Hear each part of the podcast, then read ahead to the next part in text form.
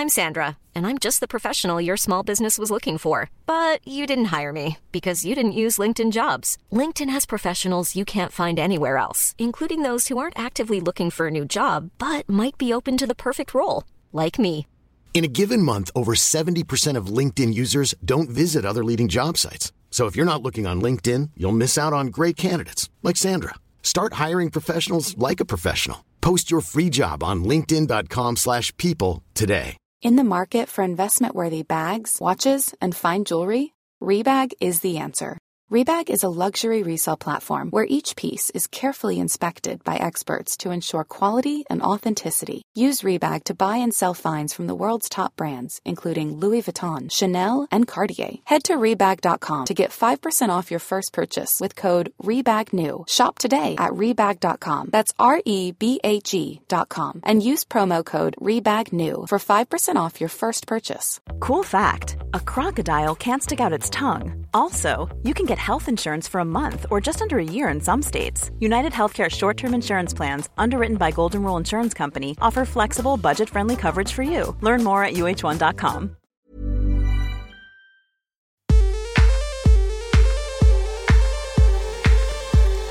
Hello, I'm Sophie Ellis Bextor, and welcome to Spinning Plates, the podcast where I speak to busy working women who also happen to be mothers about how they make it work. I'm a singer, and I've released seven albums in between having my five sons, aged 16 months to 16 years, so I spin a few plates myself. Being a mother can be the most amazing thing, but can also be hard to find time for yourself and your own ambitions. I want to be a bit nosy and see how other people balance everything. Welcome to Spinning Plates. Morning. This is the sound of Saturday mornings in my house. Uh, if you listen closely, you'll hear oh the frustrated sound of a five-year-old who's struggling to do something with his toys. You'll hear Oh, my toys. all right. You'll hear um. Sorry, I'm distracted now. Uh, sizzle of pancakes, and what are you doing on the iPad, Jess? Let's have a look. Oh, nice, cute. Jesse's been watching a lot of monkey, monkey footage. Um, anyway, I hope you've had a good week. Uh, we've come to the last one of the series, and um, oh, it's all right, Mickey. Um, I'm coming. Listen, let me just chat, do this, and then I can um, come and spend some time with you. Uh, maybe now wasn't a good time to do the introduction to the podcast. Oh, it's going to be a busy old day. I've done something a bit mm, potentially foolish. So, my second born son, Kit, has just turned 15 this week. So, um, we're taking a load of his friends out to the cinema. And then he was like, and obviously they're all staying for a sleepover. And I just was a bit too weak to fight it. So, we have nine, nine 15 year olds sleeping over tonight. Um, haven't massively planned the bedding situation. I just think something will happen. They're probably not going to sleep anyway, right? Make that food of my own. Okay, I'll be there in a second, Alan. And then tomorrow morning, I'm leaving to go to New York. So let's just see. It's look, if it all goes horribly wrong, I can just get on a plane and, and sleep, right? I'm going to New York for quite an exciting reason. It's my first ever professional um, commitment in America. Excuse me, I've got a bit of a cough. And I'm singing on Jimmy Fallon on Monday. So that'll be lots of fun. I'm actually just really excited about it. It's a really nice thing to get to do. And uh, yeah, Rich is going to come with me to help me with the music side of things. And that is my. oh, God, sorry, that's annoying. That's my next few days. And then at the end of the week, I've got the BAFTAs, where I just have to sing my song, my little friendly song, and then um, and then have some fun. So that's my week in and out of half term, just making some plans for the kids. I think I'm going to go and visit some animals called a capybara because that's what my 11 year old Ray wanted to get for the house. They're the world's largest rodent. He decided we should have two. He said, It's really easy, mummy. You just need a license and off you go. I don't think it's that simple. I don't think I'm going to be a house that has two massive rodents walking around it. I don't even know how it would work. I don't think anyone has them domestically. I think you have to have them like outside in a hutch type situation. I don't think he'd really thought it through.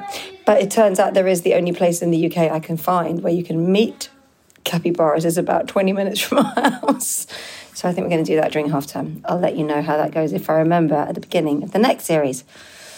So today's guest, Trinny Woodall. So I've, uh, look, like lots of people, been long aware of Trinny.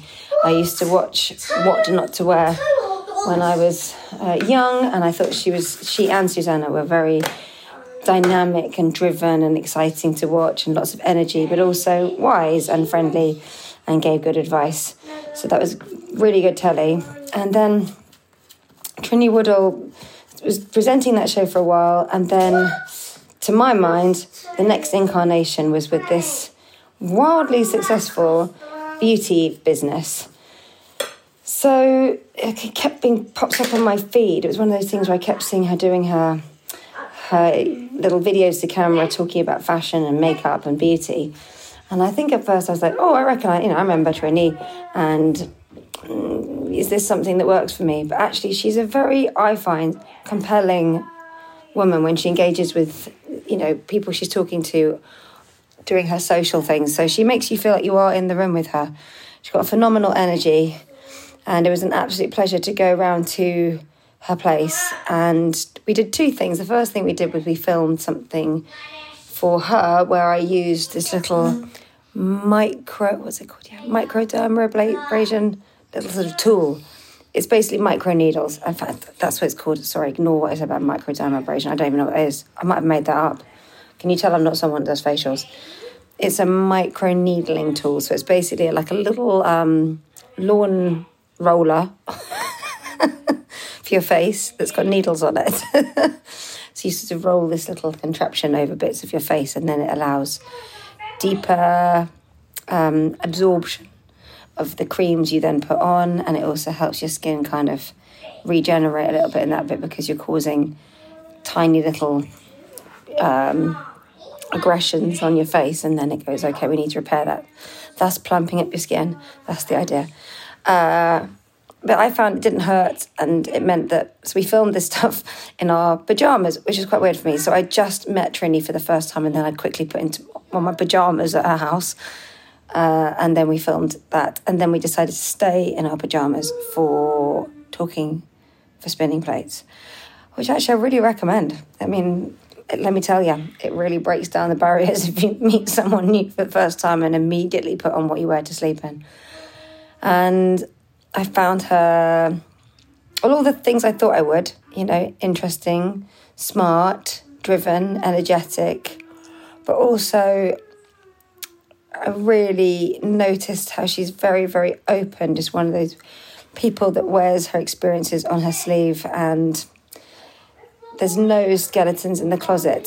She's sort of a very, very much presents herself in 360 you know, these are the good bits of me, these are the bits I found challenging. Are you done? Nearly done. And No, are you done? Yes, I am. We had a really good Are chat. you done cooking justice? Oh, God, there's a pancake in the pan. I forgot. Thank you, thank you for reminding me. Uh, anyway, I will leave you with that. And oh, it's okay. I didn't leave a pancake there. Yes. Um, I'll see you on the other side. Enjoy the chat with Trinny. Put your pajamas on if you want to join us. And I will see you in a bit.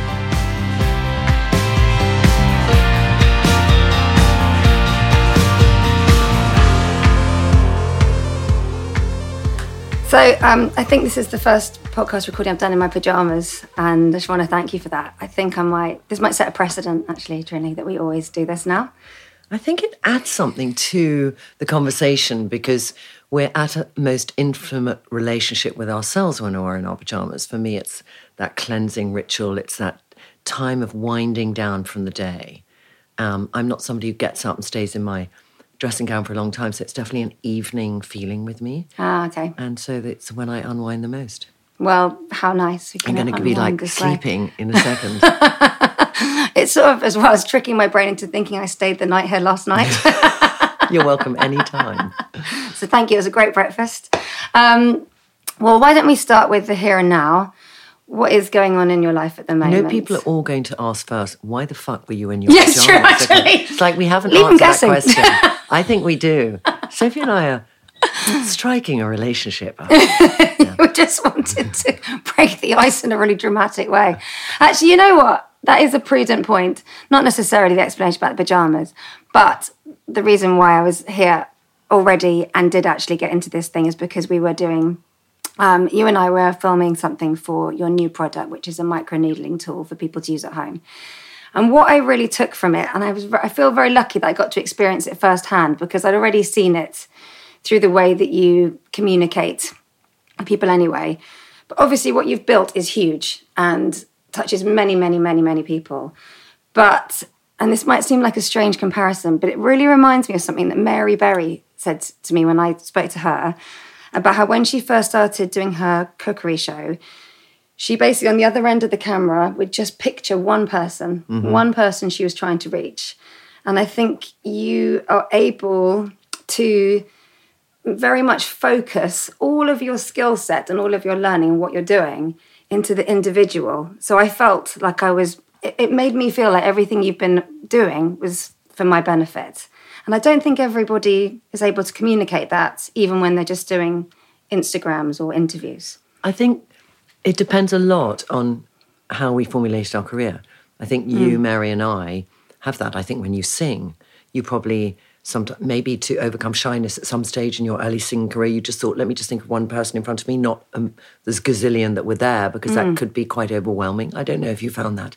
Yeah. But I think that uh, when I did my last career, which is in TV, we never had a script. So I wasn't trying to remember lines as I was talking to somebody. And I think if somebody's in an environment where they are interviewing people or talking to somebody and they have a script, it's really challenging because you've got to focus on that moment but remember something else. Your brain is doing two things at once. But when you just at you know ad lib all the time, that's my laptop's going to go off every few minutes. I'll turn it Oh, off. But when you ad lib all the time, you it allows you to focus in on that person. And mm. when I did What Not to Wear, we had very little time. We had a week where we did all the filming, but in that first morning when we met them, in an hour, I had to really get to know them. So you you need to see what's under somebody's skin. What is it that they don't want to talk to you about to, to begin with, but it's worrying them the most? How can you get there? And then later on, in you know what being the CEO of a beauty brand, I I do go around the world, meet a lot of people, and very quickly because they maybe watch me on on social media, they know me, and that's me. I mean, you know, the person on social is the person. I'm not. I'm I'm too long in the tooth to be two different people, and I fit inside my skin, so I don't have to be anymore. But they um, feel that they actually it now sort of works in my favor because they'll tell me quite deep dark secrets quite quickly. And some of my team are like oh my god they you know. And it's and i love it that they do because that's trust. And and it a lot of relationships you're building up when you're somebody more in a public domain of one to quite a few that just that ratio is it's about trust. Hmm. And you know when you came in here today you said to me i don't do anything with my skin. And i've always looked at your skin and felt you've got the most incredible bone structure. And women who have amazing bone structure um, generally the bone structure looks after them for a long time so they, they never think about doing anything and you have five kids and you're busy and it's like it hasn't been a big part of your agenda but I, I come across women who hit a certain time in their life and they think, actually, should I just do something? And then it's difficult to know where to start because you feel a bit left behind and all your friends have been doing a routine for years. So, so I speak to lots of people in that situation too. And you want to think, what's the right amount that I can, of information I can give them that they can take that on board? You know, you don't want to overload somebody hmm. with, with info. Well, it's interesting because you've touched on a couple of things that I wanted to talk to you about. One of which was I did think, I bet you're somebody that people do just tell you things and they're very open with you quite quickly. I could already imagine that that's something. And that carries with it a certain responsibility sometimes, I mm-hmm. think. But then I suppose this this skill that you've got of being able to to kind of focus on people has served you well, even from when you were really little and at school and breaking down big groups of people that are quite intimidating into Mm-hmm. the individual and going, actually, what about if we I work with you and I can have you tried doing your hair this way or things like this, just to Yeah. kind of individualize it and then you've got that one to one with someone. Yeah. And then you break it down. And I totally agree as well about the audience. I do do that. I picture every I try Yeah. and look at every single person. Individuals are so much less scary than than big groups. amorphous blobs of Yeah. groups. There is this other, I saw something not that long ago. we- We've got bills outside, by the way. Don't worry. Um, London. which life. resonated with res, resonated with me. I, like I was shocked by, I sort of listened to this woman say something. I thought, my God, why have I never heard that before? You know, when we hear things at the right time. And at the moment, I have a CEO coach. So he helps me to try and be the best CEO I can be. And on this journey, we we go over lots of things. We go over how I think strategically, how I get from in the weeds to long term strategy, etc. But one thing he said is, you have a tendency to to do this thing when you're when you're um, fearful. You try and control and and we got to un, unravel this and see where did it start and i'm like you're not my therapist and he said it's not about that it's just at some stage this is you know this is a slight block to you changing your behavior so let's look at it mm. and then a week later i saw this woman on instagram who's a woo woo manifester but um, and i don't mean that in a detrimental way to people who manifest but i just think manifesting is something that it's got a sort of modern way of interpreting. And I think we all, to an extent, either sit in our future a bit or or see our future as hardly attainable. Mm. And if the more we sit in our future, that is today's interpretation of manifesting. But this woman, I'm I'm sidetracked. She said, people who are empaths, and I'm a bit of an empath, learn it early and it's not always the best place to be because you know unconsciously who is the person in the room who's actually not having a great time. And you know that quite quickly. And when I have smaller groups of women I meet, I'll kind of hone in on, on the person who might end up being the trickiest person for me to help, but something takes me there. Mm. And that's because when you're, when I was growing up, probably, and this is something I'm only just thinking about now, I was one of six, but I was always and then when I, I went to boarding school very early at six and a half, and so you're always gauging, you're always taking the temperature in the room for your ability to have a place in the room and to be able to speak in the room or not speak in the room. So you're really checking out your surroundings all the time. And I realized that was me. You know, I've, I've never looked at why, how do I feel about going to school so early? But I think one of the things that actually probably happened is that. Mm. And that actually helped me to in a way, fine tune this ability of sort of knowing, you know, what is going on with some people where maybe they really most need help. And I've been drawn to that. And I think that's why I did want not to wear it. Might, you know, look back now, we can look back at the 90s and think those were years where things were far more straight talking and, and lots of things that we couldn't do today. But there was still that underlying here's a woman who wants help. It might be that she didn't ask for help herself. Yeah. Somebody else brought her to the table.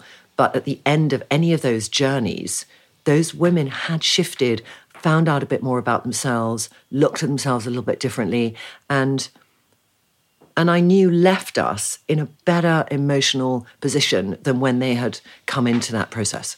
Yeah, definitely. No, I think um, I think that's where those you know that program resonated so massively was that everybody could relate to that feeling of feeling a little bit out of sorts, and then the reassurance and sisterhood of people really caring about you feeling good about things. Yeah.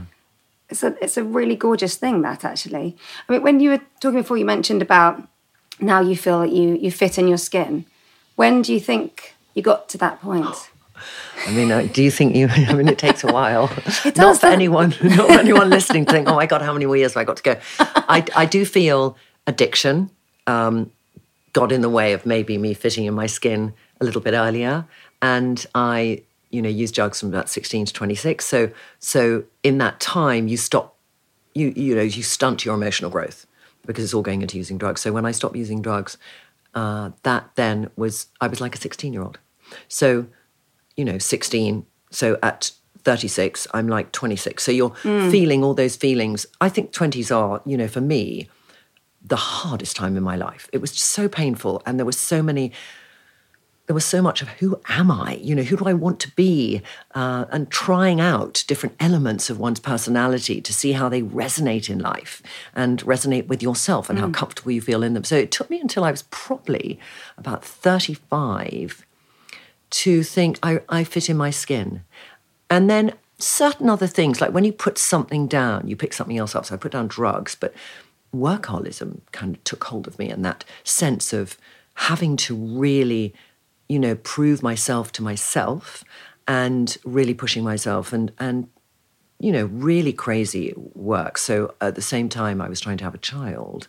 and that didn't sit that comfortably. I did many IVF to try and have a child. So uh, there was that, you know, I think only when I, and still work can be, I can, you know, be very unbalanced in my work life balance, but there is a merging for me of work and life. So I see my work differently. And I, I, I actually, I'm, I don't want to judge somebody else's work, but let's say I went to, and, uh, to a nine to five job and I, I'm a workaholic in the city.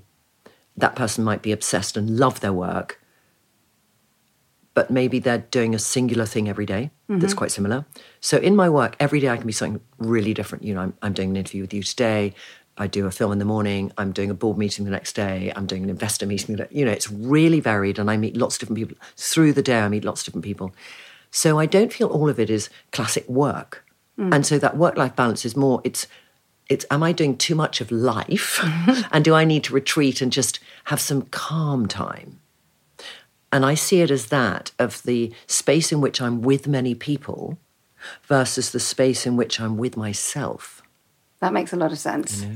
And how well do you deal with? This sounds like a strange question, but how well do you deal with the fact that everything has built up so successfully? And I, I know that sounds a strange thing, but if you've spent so many years dealing with different aspects, and then things click in, and it mm-hmm. feels like I feel like I. I've kind of learned a lot about myself, and things are coming together, and I can put on these different hats. And does it feel always feel good, or has some aspects of it felt a bit like, "Whoa, this is actually a new territory"? I think it there is still and sometimes when I'm you know yesterday I do we do something called a town hall meeting which is when we get um, we're doing it once a month now the team so the team's now 220 people but there were probably 160 people so we take over the top floor of a pub and I sort of walk in there thinking on one hand I, I sort of say to the team we're a successful beauty company. What are we doing in the top floor of a slightly dirty pub for our monthly town hall? My grandiosity knows no bounds because I feel shiny. You know, I want the team to realize. But then it was empty and smelling of last night's drink. And then once we filled it up, it was filled up with this fabulous team that are Trinny London. So then it took on its own its own uh, identity, which Yeah. sort of took over the room. And I stood up and felt very comfortable. You know, I, I I feel that the team are a family to me. I do feel that actually, and some family members I know really well, and some I'm getting to know because we have people joining all the time. But I got up there and I will talk to them honestly. This is where we're at, and a town hall is an opportunity to be really candid with the team. And are there any questions? And just ask stuff. I want this to be, you know, why are we doing this now and where is this at? And I want people to feel comfortable enough that in an environment like that, they can know if they ask the question. It's very hard to ask a question in front of a lot of other people. And it's a real sign of how comfortable the team feel that they can do that or not, you know. And it was, it's, it made me realize I'm, I'm really comfortable doing that. And I feel cl- very close to um, people there. And then other days, I might just walk in the office and and feel disjointed because maybe I've been doing a lot of things out of the office and then I come back in that environment and I feel I have to reconnect again. Mm. So it's a lot about what the flow has been of my work. And other times I I don't like this word imposter syndrome. You know, I, I wrote Yeah, a it's book last one, year, and it? it's it's something that I think is I don't always love labels, Sophie, that make people feel that they have to look at something with this word imposter. Nobody is an imposter. They are to me it's either you are sitting in a room and you feel I don't have a right to be here, and it maybe it just means you need to go and learn a bit more about something or ask some questions. Mm-hmm. It's you have a right to be there because you've been invited into that room, but maybe if you're feeling that, you just think, well, let me learn some more. Yes. Or let me ask somebody, or let me get a mentor, just so you feel those layers of confidence can build up in your right to be there. But I occasionally get put in lists of things. So there is a list that I was really sort of always admire, which is this list. There was this list called Forbes 30 Under 30, and they chose 30 people under the age of 30 who were stars around the world. And I always felt great, but what about what about people in my age group? And they started one two years ago called 50 over 50, 50 over 50. And I was in it this year. Yay. And it was it was sort of a thing. And then I looked at these people I was in it with, and they were like, you know, the Archbishop of this and somebody who's doing molecular science over here. And I was thinking, I don't have the right to be here. I, I did feel that. I don't have the right to be here. Um, so that's when I I decrease the importance of my contribution. I mean, uh, if I look at the, I have a very one of my best friends is a smartest woman I know. She was sort of at Oxford, at Cambridge. She worked on the genome project. She she's ch- curing an element of blindness. You know, these are people who I think their impact on their world is staggering. And then that's when I diminish the impact of helping a woman shift about how she feels about herself. Because if if I'm put on here, and an element of being put on this planet is to help women shift in their thought about themselves, you create happier people who create happier environments, who have happier children and happier colleagues, and you know what I mean. It it, it reverberates. So I Yeah. I shouldn't. It's an it's a weird ego thing to think. Well, that's not whatever because it does it. It has an impact, different impact, one that might be deemed to be superficial, but people's sense of self is not superficial. It's a very important and thing. community as well. The Yeah. community of people feeling seen and feeling part Yeah. of something, and the concentric circles of that, really, really valid. Uh, but I was thinking, I mean, this might be a little bit of a clumsy link, but when you were talking about when we talk about the success of something, it made me think about your daughter and becoming a mother. So your daughter's now 20, so she's just a tiny bit older than my eldest. So we became mums around the same time. And you said that there's many rounds of IVF to have Lyla. So within that, when you're trying to keep with your work and do all the things put on the front, and all this hardship is going on behind the scenes, and you're obviously sort of having to build this resilience of just pick yourself up again. What happens when it works? How prepared are you It's- for it's a- motherhood? It's a, good question because you you're putting everything into trying to have a child, but you're not thinking about how's it going to be to be a mother. But I had when I I was really thinking, I wasn't thinking would I ever be a mother, but in my early thirties, it was the last thing on my mind. And Susannah was a mother earlier than me, so she had two children before then. I had Lyla, and we had our kids around the same her third and my first. And so it was really looking at Susannah. I remember at the very beginning when she first had Joe, her oldest, who's now twenty five, I think yeah. He, um, you know, I, I we we started our first online business. It was 1999, and I call her at 8:30 in the morning, and say, "Where are you?" And she'll go, "I'm breastfeeding," and I'll go, "Well, when are you going to get here?" You know, that was I, I was so irritated by the fact that this child had got in the way of us building a business on a very superficial level, just like in that moment, not Yeah, in a big term, but in that moment. and then when she had Esme, uh, who was the most divine baby, I sort of thought this is a wonderful thing. And I noticed also Susannah's evolution. She had this other raison d'etre in her life.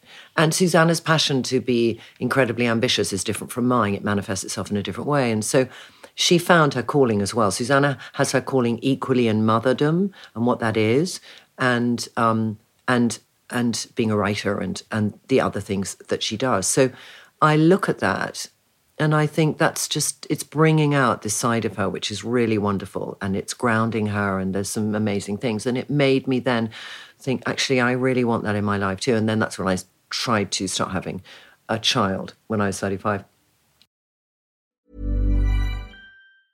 Mom deserves the best, and there's no better place to shop for Mother's Day than Whole Foods Market. They're your destination for unbeatable savings, from premium gifts to show-stopping flowers and irresistible desserts. Start by saving 33% with Prime on all body care and candles. Then get a 15-stem bunch of tulips for just $9.99 each with Prime. Round out Mom's menu with festive rosé, irresistible berry chantilly cake, and more special treats. Come celebrate Mother's Day at Whole Foods Market.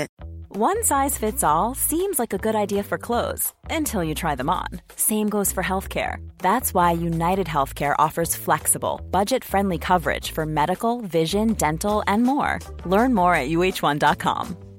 Hiring for your small business? If you're not looking for professionals on LinkedIn, you're looking in the wrong place. That's like looking for your car keys in a fish tank. LinkedIn helps you hire professionals you can't find anywhere else, even those who aren't actively searching for a new job but might be open to the perfect role. In a given month, over 70% of LinkedIn users don't even visit other leading job sites. So start looking in the right place. With LinkedIn, you can hire professionals like a professional. Post your free job on linkedin.com slash people today. Hi, I'm Daniel, founder of Pretty Litter. Cats and cat owners deserve better than any old fashioned litter. That's why I teamed up with scientists and veterinarians to create Pretty Litter. Its innovative crystal formula has superior odor control and weighs up to 80% less than clay litter. Pretty Litter even monitors health by changing colors to help detect early signs of potential illness. It's the world's smartest kitty litter. Go to prettylitter.com and use code ACAST for 20% off your first order and a free cat toy. Terms and conditions apply. See site for details.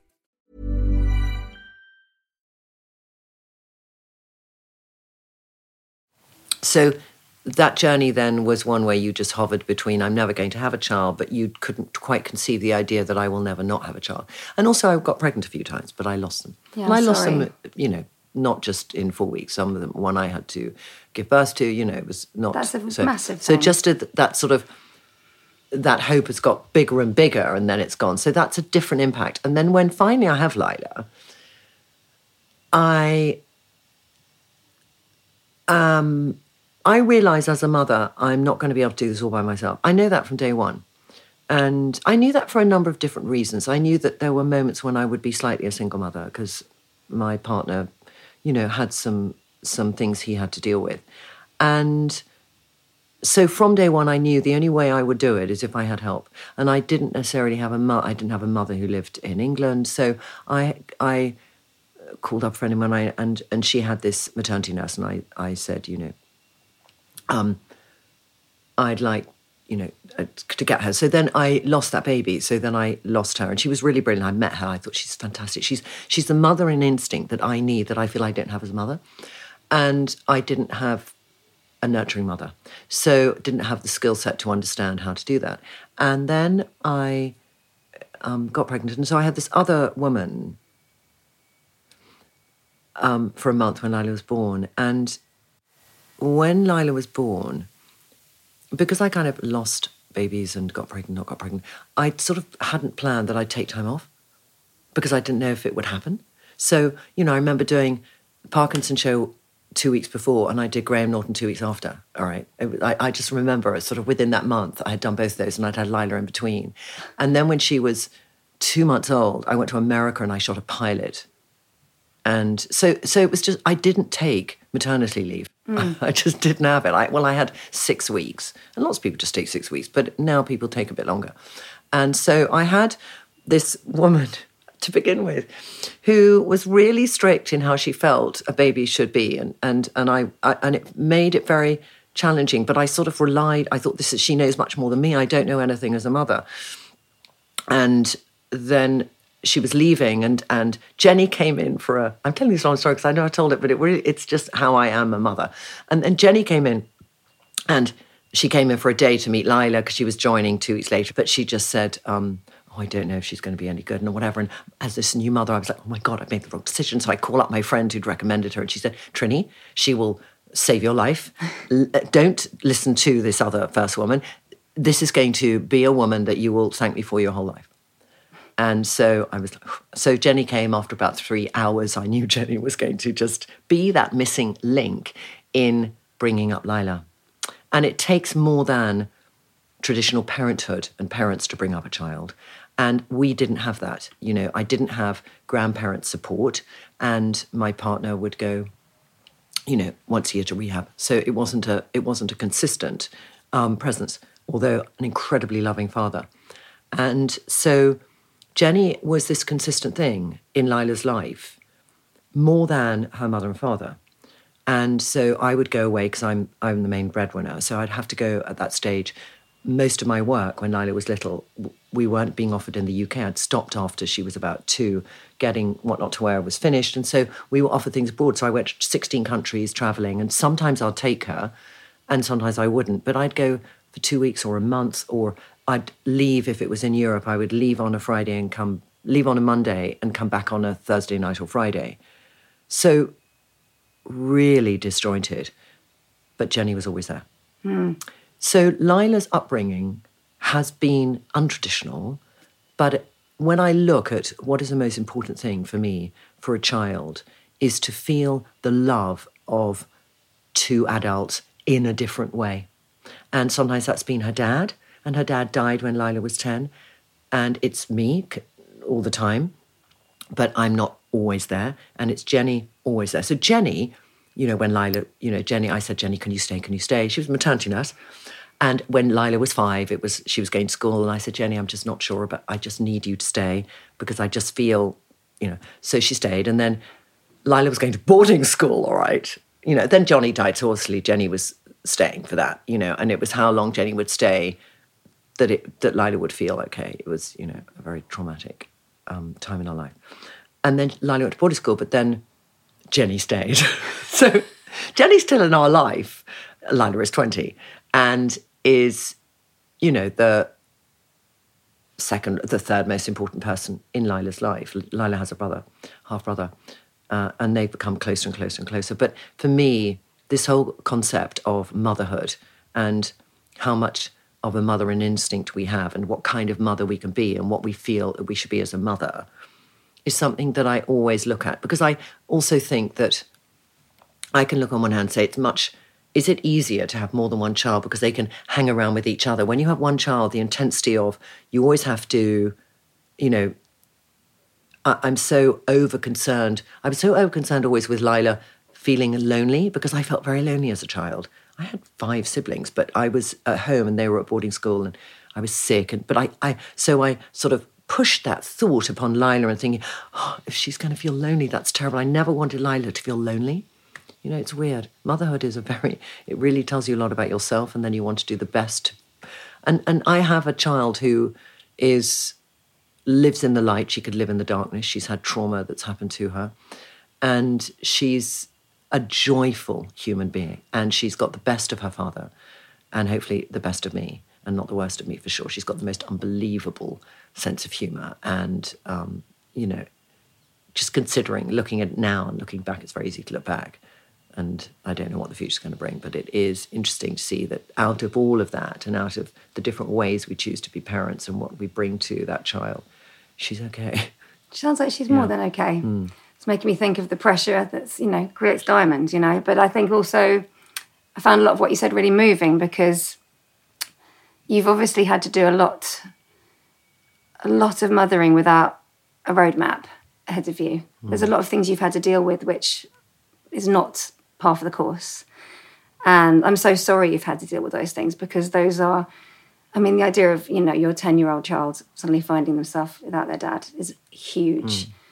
But you've obviously, firstly, Jenny, like, here's to Jenny. She sounds yeah, incredible. Jenny. I, just, I do want to have, you know, I don't talk often about Jenny, but she is the most unbelievable woman. And yeah, but also mm. for you, just having that consistency, that that bond and the that shorthand that you can have with someone else who cares about your person as yeah, much as you do. So true. So you don't have to fill in the gaps every time. It's just it's a natural priority for them too. Like yeah. what what an amazing feeling that it's like a hand in your back, isn't it? Yeah, Always it's just so, like so true. someone else has got me. So when you go away and you have to do the work and you've got to show up and do that stuff, someone is at home holding the fort in the way that you feel good about. Mm-hmm. So they've always got that person to give them that. I think that's really special. And I think as well when you have childcare like for me, I've had um, a nanny in my kids' life since they were tiny.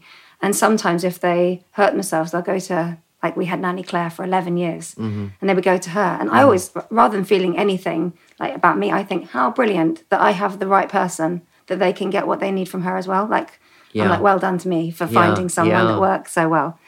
Um, but when you've when you've sort of navigated all these things, my mum and I, we were on our own. So she was my, you know, single mother to me for a really crucial bit in my, when I was sort of in my single figures when I was little. And we've always credited it as being like the keystone of our relationship, actually. It kind of set the tone for so many things. Mm-hmm.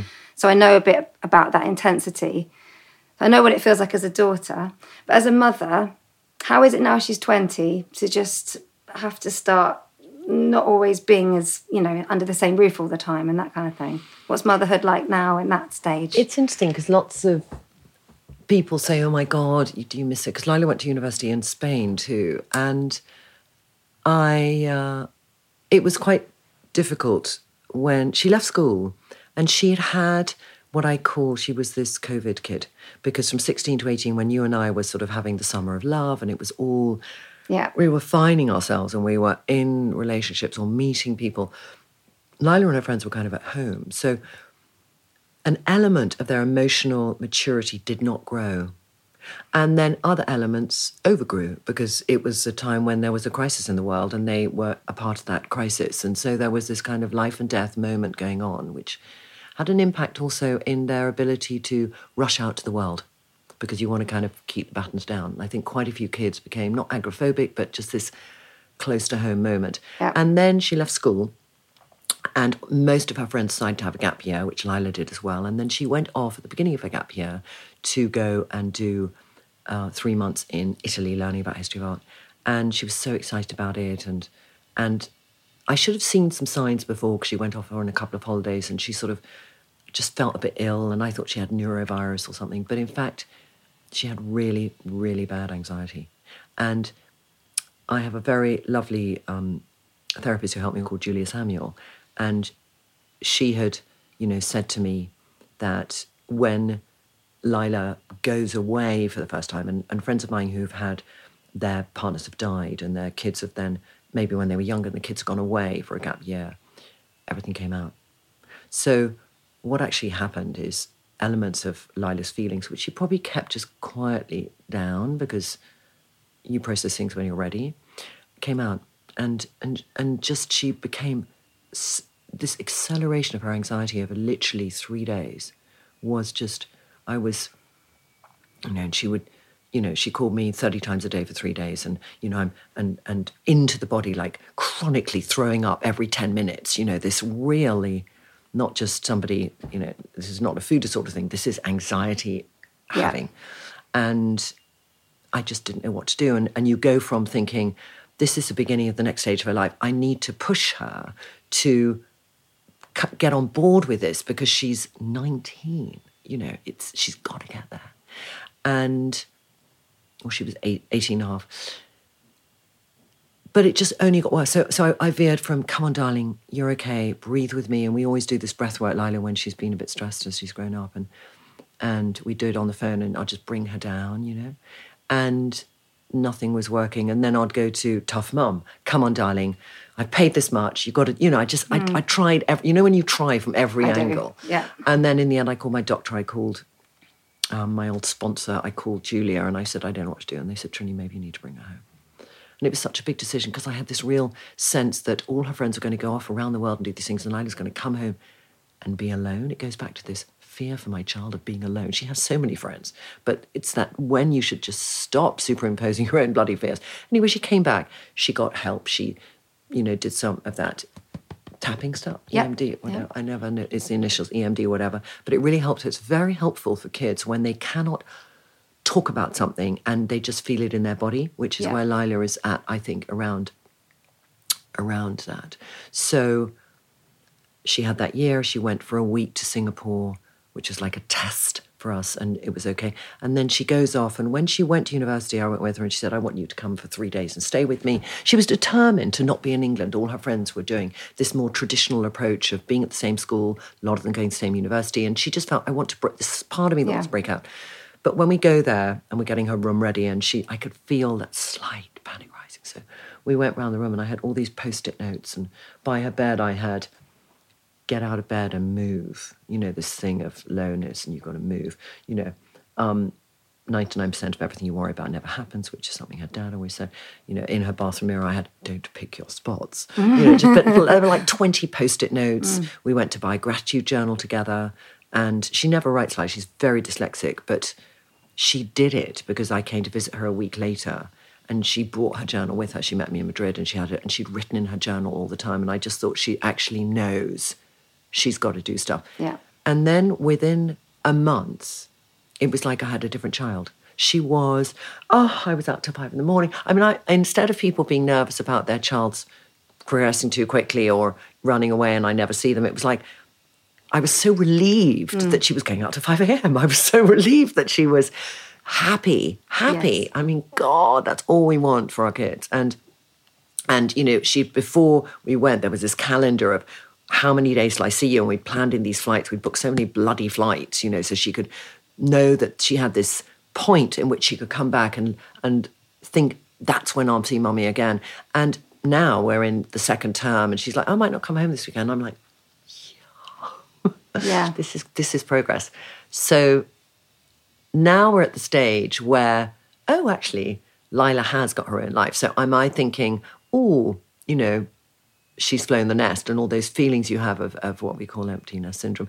But I sort of, I made a guarantee against it. So I, the night she, she let, that I came back, um, us, her, my stepson Zach was here, who's 10 years older than I, and he said, I thought I'd stay a couple of days um, because, you know, you're, Lyla and I thought you might find that nice, you know. I was like, okay. And he cooked me dinner. Very sweet. So anyway, he's still here. It is. It is uh, five months later, and my my nephew as well. These guys are both thirty and thirty three. All right, it's not like they're teens. My nephew as well, um, who was sort of you know doing some entrepreneurial stuff, so can't afford huge rents, and just said, "Can I stay with you in September?" And, and he'd asked me in July. I thought, "Great, because Lyla's leaving. It'd be good. I don't want to be in an empty house. That was my thing. Mm. Don't want to feel lonely." So they're both here. It's like it's like a frat house. You know, they sort of you know they do lift a finger sort of, but I might come back and say, Did you take the dogs out? And they go, Well, you know, I was on the phone, so it's difficult. Excuse me? how, how does that? Your phone is a your portable device. You have to look after the dogs So, sometimes. but, but, so it does make you also look at elements of yourself because, you know, Lyla's on this journey and she's really excited by the journey. Mm. And, and it's, I feel I will, we will always have that closeness.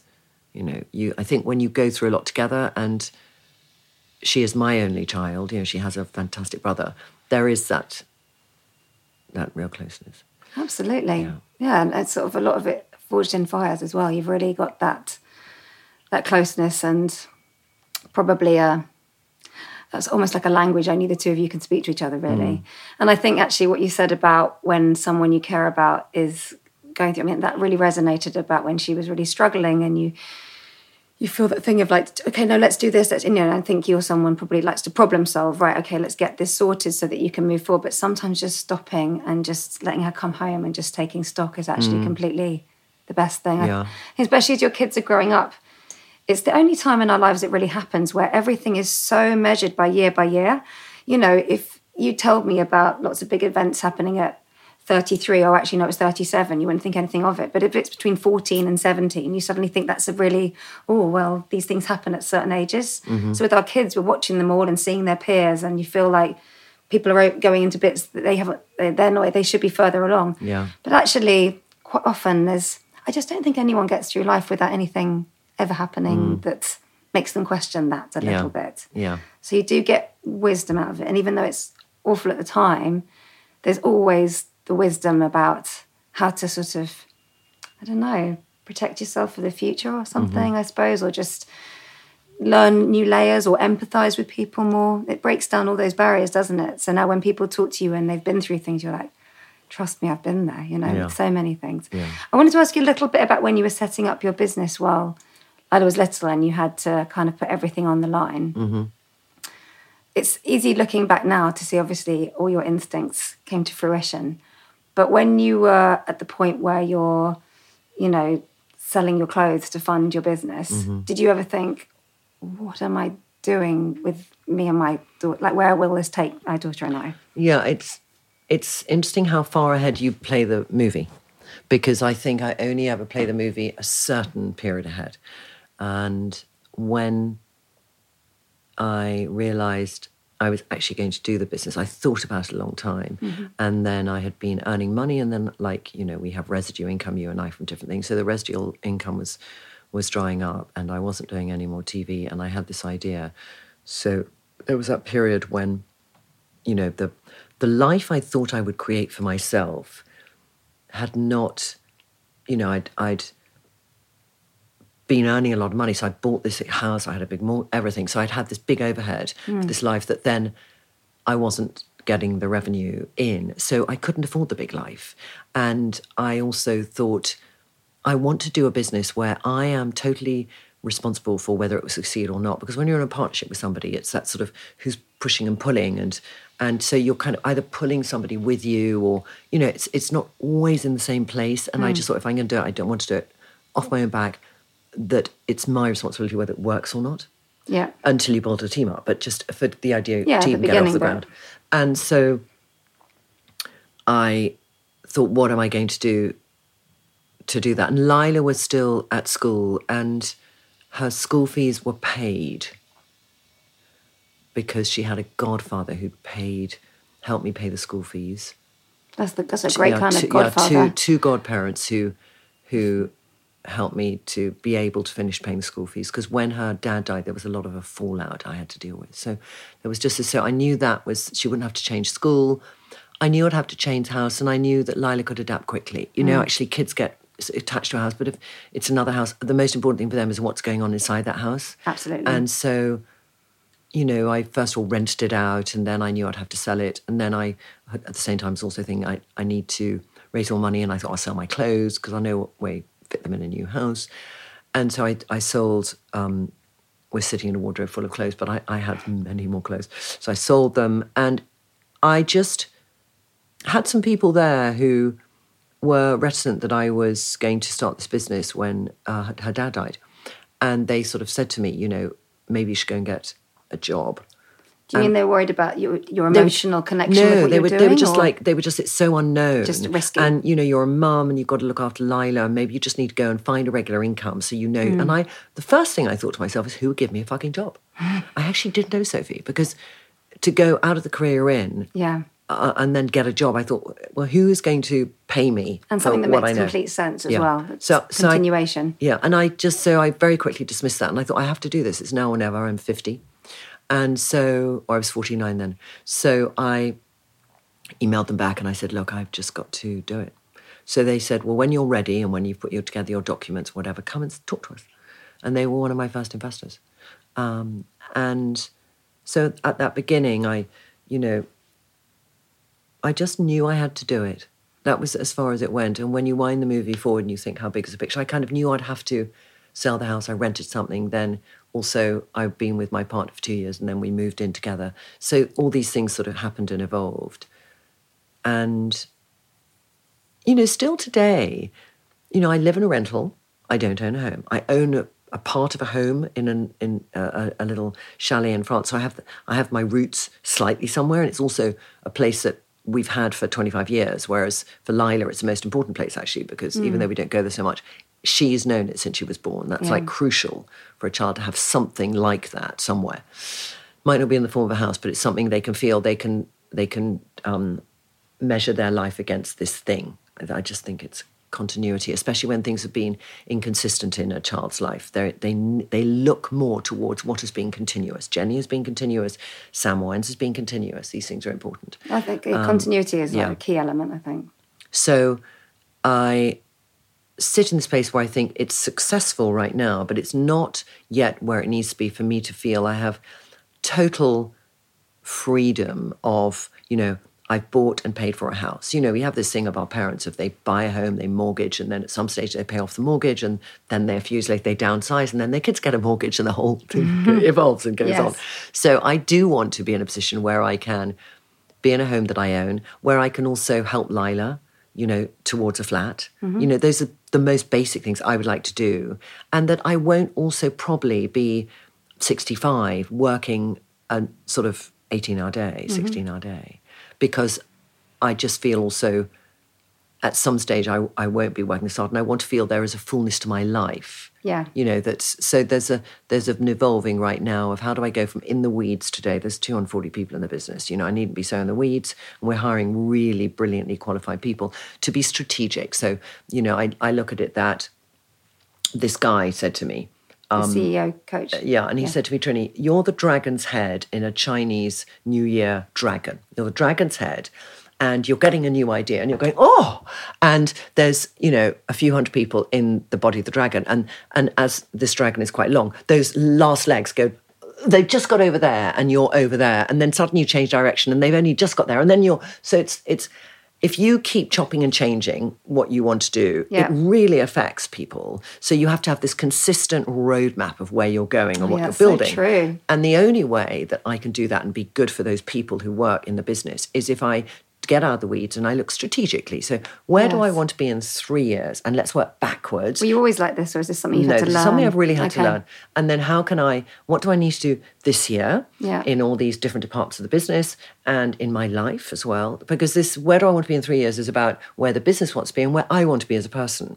And they're sort of in conjunction because it might be I, you know, will I still be the CEO or will I be the chairman, president, chief creative officer? You know, will I want, you know, somebody to drive the business who's driven a business to that point of inflection where it needs to go that I've never had the experience to? Or will I feel, yes, I should still steer them? You know, there's all those things that you think about as you grow a business. Um, and also, I want to, you know, when we, I think when we talk about stages in life traditionally, and if we look at the reflection of our parents, you're 10 years younger than me, but still we have parents of a, you know, well, Mm-hmm. uh, my parents aren't alive anymore, but um, of, you know, your sort of 20s, 30s are discovering yourself, your 40s and 50s are your, you know, your, or your 40s are the most biggest part of your career, your 50s are kind of, you're, you're just ticking the boxes of things you want to have maybe got to, like you've paid off the mortgage, all this kind of stuff. Mm-hmm. And um, you're, if you have kids, they happen to be leaving, you might be getting the grandchildren in your 60s. You know, there's this kind of flow. Yeah. And, you know, in your 60s, a lot of people stop working, and in the 70s, they're kind of retired. And then in the 80s, you're preparing that you might not be around. So I don't look at life like that. No, At all. that doesn't surprise me. I just, I just feel, I, I never ever look at life like that. And I had a very lovely friend of mine who then really regretted saying this because I brought it up to her so much. Where she sent me an email and she said, "Trinny, you really have to think about the future because you might only have twenty good summers left, where you're really agile and able to do what you want." And I was like, "Are you?" Kidding me? You sent this email? Is that really how you think? And, but I thought to myself, yes, we can actually. There's no reason why we shouldn't think like that because you know. So that's why I think I'm. A, I'm very obsessed. A lot of people are like, can't you just be happy to grow old gracefully? And my challenge to does people. that even mean? I, I, yes, it's very, it's very true, Sophie. but um, on the most superficial level, it could be your husband. I love you as you are. Please don't change it. No Botox, no what. It could be that, which. Okay. has a definitely path and is a very a lot of women feel that. Um, but I think generally, we all want to look in the mirror and feel that we're not exhausted by life. And I think as you get older, you can feel exhausted by life a little bit more. So, how do I put off or not have come into my life so much that feeling of exhausted by life? So, what do I put inside my body? How do I eat less sugar? How do I um, look after my body and build up strength? And I, you know, I really do a lot of strength training, and I've just gone to ten kilo weights, and I'm like, oh, I can't feel my bottom morning. the next saw you doing day. the Yeah, yeah, but it's it's like it's. I see literally when I look at weights, I don't think I want to get a firm ab. I think my bones are protected. My mother had osteoporosis. I, that's literally what I think about. And I feel, let me protect those bones. So if I'm 90 and I have a fall, I jump up again. You know, I, I want to be that person who doesn't feel um, that I'm controlled by my body in, Hmm. in what I decide to do. I want to feel I look after my body and, do as much for my body as I can. So it will look after me. Yeah. And so therefore, when I look at what will I be doing in 10 years or 20 years, it's sort of, it's not, you know, I do want to own my own home in the next three years. Definitely. Let's put that out there. I own my own home. It's up there. It's on Yeah. a post-it now, actually. Yeah, yeah. 2024 own home. So that's Yeah. actually the end of this year. Sorry, that's that was put on two years ago. So we're a little bit Okay. like that. Yeah, we That's have to right, keep that one got a few months. Um, and we need to think, how do I get to that point? And then there'll be another point. But yeah, it's three year things. I don't look ahead more than three years. I actually really relate to that. I find when people have big plans, five year, 10 year, that I can't even begin to picture it because so much of what actually probably both of us do is, is about reacting as well and Yeah. where energy is and how things evolve. And Yeah. and it sounds like you're someone that sees themselves as someone who's still who's always learning and there's all these different chapters. I think that's I think that's a really good way to stay quite youthful in yourself actually because it keeps mm. your mind young about life, I think. Yeah. So a lot of it comes that exhausted by life thing comes as well from feeling like doors are closing, possibilities aren't there anymore. Yeah. It's, it's not a great stance, I don't think. Yeah. Or for- I'm doing the same thing every day. Yes, And where's true. that lift? exactly. Yeah. Um, before we started recording, I was telling you about how a lot of my motivation for having these conversations was about actually very selfishly about trying to work through my own sort of guilt when I go away for work and Mm-hmm. and the fact that I love what I do, but I also want to be a good mom. I want my kids to feel like I was always present. Is that something you've been? a- Do you have you found that quite easy bedfellows? It sounds like because you've navigated it so much, reacting to actually who Lyla is, but also mm-hmm. who you are, rather than just going, "This is what motherhood must look like." I need to constantly remind myself to live in the moment when it comes to that because sometimes I can be distracted and Lyla go, hello, like this. Mm-hmm. She's like the mother, hello. You know, mm-hmm. she'll be in a taxi and I'm just doing something on Mm. social and she hasn't got her phone. Right. Okay. She So sounds a lot like my eldest. Yeah. But then she'll be watching telly and I think, come on, let's watch a whole film. And she doesn't have the attention span she's on, she has a TikTok brain. So she will be doing Sims, looking at TikTok and watching the film with me. And it, I'm like, so I'm making an infuriated face right now. But it is that sort of, you know, there's there's both those. It, it Mm. swings like she's totally, I'm totally parenting, and then she's parenting me. And there is a thing that you shouldn't really have a child parent you, but she does remind me of how to be sometimes when I'm slightly out of myself or I'm lost in a thought, and she'll go, you know, hi, uh, and you know, so we help each other. I don't think that it's mothering as well. I think that's just two people whose relationship is is in the moment, and you care about actually engaging with each other properly. I think Yeah. that's actually um, care. Yeah. I think the ones where you could have what looks like the model of you know the parent doing the parent, and the kid being the kid, but they're not necessarily actually caring about the other ones Yeah. hearing them. You know, yeah, you'd have to be on a phone to be not listening, do you? Yeah. Um, is there anything about your experience as, as one of a big, as, as, again, very selfish question, as one of a big family, youngest of Mhm. six? Is there anything you've taken from it and is actually similar in Lyla's life, or is all of it just different? I think that it's really different um, because, yeah, I, I mean, there are similarities but differences. Did you When- like it? Did you like being in a big family? Well, it was a com- it was a, it was a She complicated. said, hopefully. no, it was a, it was a it was a complicated family actually because they weren't all from the same parents. So Okay. you know, my dad married twice, had three children, and then married my mother, had three children. So there was sort of times when we all came together as a family, and times it. when it was very separate. So, and there was lots of stuff that was never discussed. So it was not a family that chatted things through ever. Mm. You know, I So you've had to learn all of that. yeah, I think I've had to learn that on my own. Like I've never. I've once had a deep conversation with my mother. Yeah. Okay, that tells Yeah. you a lot, doesn't yeah, it? probably. And that was when, you know, she sort of wasn't feeling close to my dad and she confided in me. That's once, once in, you know, our sort of uh, 58 year relationship. So it was just a different time. She was Mm. brought up in a very old fashioned way in a very traditional household. And so when we grew up, you know, it was a very entitled life for the first years of my life. My mother had a lot of help. And I don't remember her as a child. I don't remember her in my life. And then I went to boarding school six and a half. And then I saw her, you know, three times a year because it, it was they lived abroad, so I didn't go back in when people have exits and things. And half term sometimes I did, but sometimes I went to stay with my grandmother in Brighton and Hove. And Hove then was really grannies, back to back grannies. So I just lived in granny land um, when I was sort of, you know, whatever, quite a young age till 15. That's so little to go to boarding school, isn't it? Six. It was little to go to boarding school. And it's something that I don't always look deeply into because it just sort of happened. Yeah. But it is um, when I when I when Lyla turned six and a half, I looked at Lyla's height even. and I thought, my God, you you know, and, and how little she was, how emotionally small she was, you know. And I and I thought that's that stunts that stunts um, emotional development a little bit. And I think I was stunted in my emotional development for a few years, probably. Yeah, but then you've obviously just through your own. Isn't it interesting that you can have whatever upbringing all have, but the kernel, the chemistry of who you are was always in there. So you've had to just Yeah. sort of chip away to go. I'm going to find the people that you don't have to always get everything that's expected from the traditional relationships. You've Mhm. obviously found the other people that gave you what you needed Yeah. at the right time. Yeah. That's that can Yeah. sometimes see us right. Yeah, and fo- found the wrong people as well occasionally, Oh, where you had to spend a few years getting over. You know, so I think Yeah. you you do look for things you feel your parents. So in my early twenties, I did look in boyfriends for things I felt I hadn't got Mm. from my dad. You know that you do do that a lot. Yeah, yeah.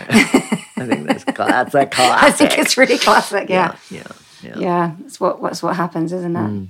Well, I think there's so much wisdom to take from what you've said. I mean, I'm sure the word, I mean, survivor doesn't seem right because, of course, you have been through lots of different experiences, but I think actually what I take away is actually like huge amounts of optimism about I mean, as I've been talking to you, behind you is a wardrobe full of amazing colours.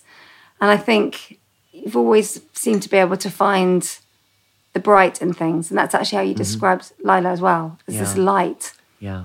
That's a powerful thing. Mm. What a glorious thing. I think it's wonderful. And testament to the two of you, really, that that's where you're at right now. And am I right? You're about to have a big birthday. I am about to have a big birthday. Yeah, I know people talk about big birthdays, but anything Yeah. that ends in a zero or five, Yeah.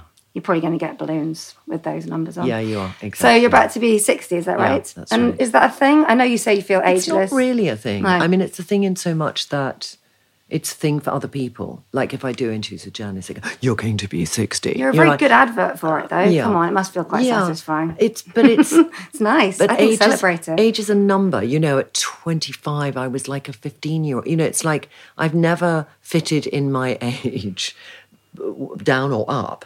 And I see it as, I think each one, like when I, I remember when I was in my 40s and I sat with a woman who's four years older than me, and, and she said, you know, when you're 50, Trinny, the amazing thing is you stop worrying what people think.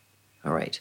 It's a big one to stop worrying what people Oh, think. that's huge. so I've got to wait till. Okay. Yeah. But I mean, you can do it there. earlier, but it's like, Yeah. it was one profound thing that she said to me. And I remember when I turned 50, a lot of things happened. Johnny died when I was 50. So, so it, was, it was a lot of, I didn't take a step back to think about it. But when I was 51, and on my birthday, on my 51st birthday, I thought, my goodness, it's true. I don't worry. It's not I don't care what people think, because that's, uh, that's an insult to people. Yeah. But I don't worry. If somebody has a view on me, I don't worry about it. If somebody, you know, wants to write something about me, I don't give a shit. If they want to write something that re- that reflects my daughter or my family, I really overcare. Uh, but it's so that's that's that release. So I'm thinking in my 60s, what's that? What's that release? So I haven't met people yet who've said, "Oh, my 60s, this came into my life." It's like, "Oh, my 60s, I'm beyond a few things now. So I th- I would love to change the conversation. So I maybe then need to be the one to say, you know what, when you hit 60, these amazing things, these emotional, you know, light bulb moments are going to come into your life. So I've got to see as it develops what they are and communicate those to people who are scared of reaching their 60th decade. Yeah, don't fear it. Also, it's a privilege to get older. You've lost people. They didn't get the opportunity to get older. Yeah. You've got to Yeah, relish that. so true. That's the gift, right? So true. And the light bulb. I feel like all roads lead to light. It's a good thing. Thank you so much, Trinny. Thank you. Love you, talking to you. And my skin feels lovely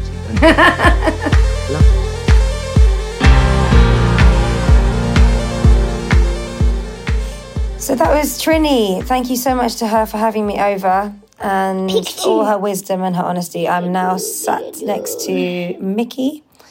He and I have been playing some games. There's toys. The playroom was actually quite tidy this morning, and now there's just stuff everywhere. It's Saturday afternoon. My eldest boy is having his guitar lesson next door. It sounds very sweet. I am now about an hour away from having 10 10 to 15 year olds in the house. Please wish me luck. Mickey, is it going to be all right with kids' sleepover? Mickey? Oh, he's shaking his head. Oh, yes. Oh, thank you. But there's lots of um, people. All right. I've also got to sort out what I'm wearing for Jimmy Fallon. I'm flying to New York tomorrow to sing on Jimmy Fallon, which I'm super excited about. But what am I going to wear? I already told you about Jimmy Fallon. I'm allowed to talk about it more than once, right? Anyway, what should I wear? Mommy, come on. I was supposed to sort that out this. All right, I'm coming. I was supposed to sort that out this week, and I just haven't. Um, all right. I could always do a salt button and just wear nothing. Yeah, that'll get those Americans talking. Anyway, thank you so, so much to all of you for joining me for another series of the podcast. Thank you so much to all my amazing guests. Um, it really is such a delight. And uh, I've already, as I said, began um, recording for the next series. I think realistically that's going to be the end of March.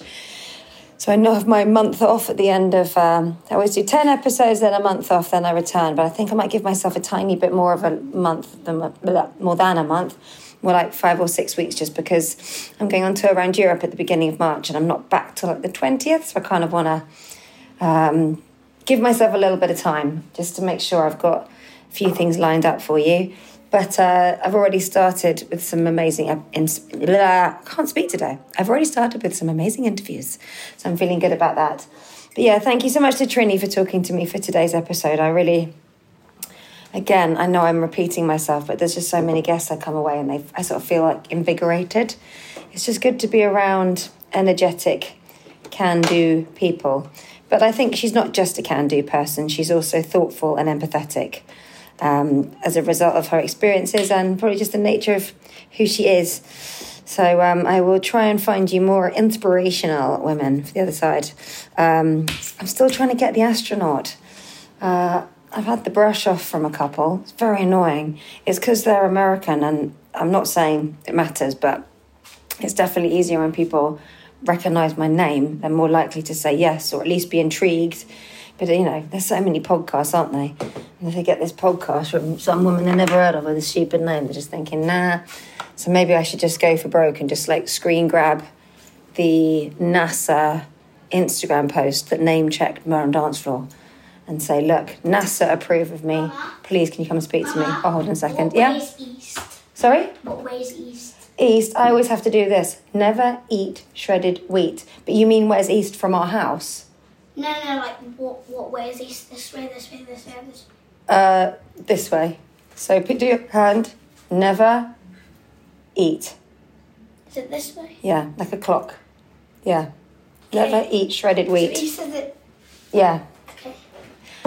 I don't know if I just taught him right. I basically just taught him like what it always is rather than where it is geographically for where we're standing. I am a 44 year old woman and I still have to do never eat shredded wheat every time to remember which way is east and which way is west. Should I be ashamed? Maybe so. Mm. Anyway, listen, excuse me. Have an amazing, amazing, amazing rest of February. And if you're coming to find me on the European tour in March, I can't wait to see you. I'm planning some lovely, lovely shows. And I will be back in Blighty, taking it nice and easy. Mommy. April and May so that I can, uh, yeah, have some time to write and record. So thank you so much. Thanks to LMA for doing the artwork. Thanks to Richard for doing my editing. He just walked in the room. I'm talking about you. Uh, thanks to amazing Claire Jones for her uh, production and incredible edit notes. They're very, very beautiful. And of course, mainly thank you to you for lending me your ears. I will see you soon. All right, take care of yourself. See you in a bit. Bye.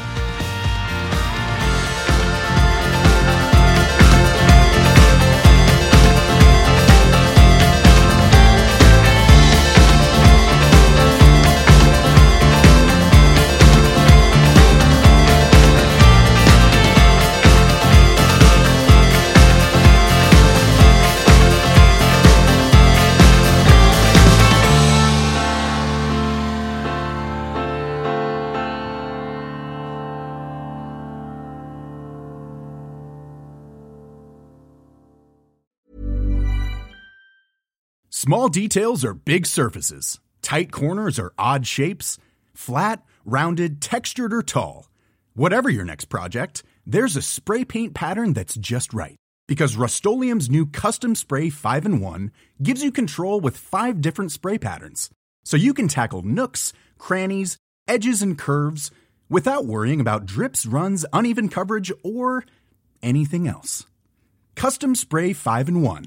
Only from Rust Mom deserves the best, and there's no better place to shop for Mother's Day than Whole Foods Market. They're your destination for unbeatable savings, from premium gifts to show-stopping flowers and irresistible desserts. Start by saving 33% with Prime on all body care and candles. Then get a 15-stem bunch of tulips for just $9.99 each with Prime. Round out Mom's menu with festive rosé, irresistible berry chantilly cake, and more special treats. Come celebrate Mother's Day at Whole Foods Market. Hi, I'm Daniel, founder of Pretty Litter. Cats and cat owners deserve better than any old fashioned litter. That's why I teamed up with scientists and veterinarians to create Pretty Litter. Its innovative crystal formula has superior odor control and weighs up to 80% less than clay litter. Pretty Litter even monitors health by changing colors to help detect early signs of potential illness. It's the world's smartest kitty litter.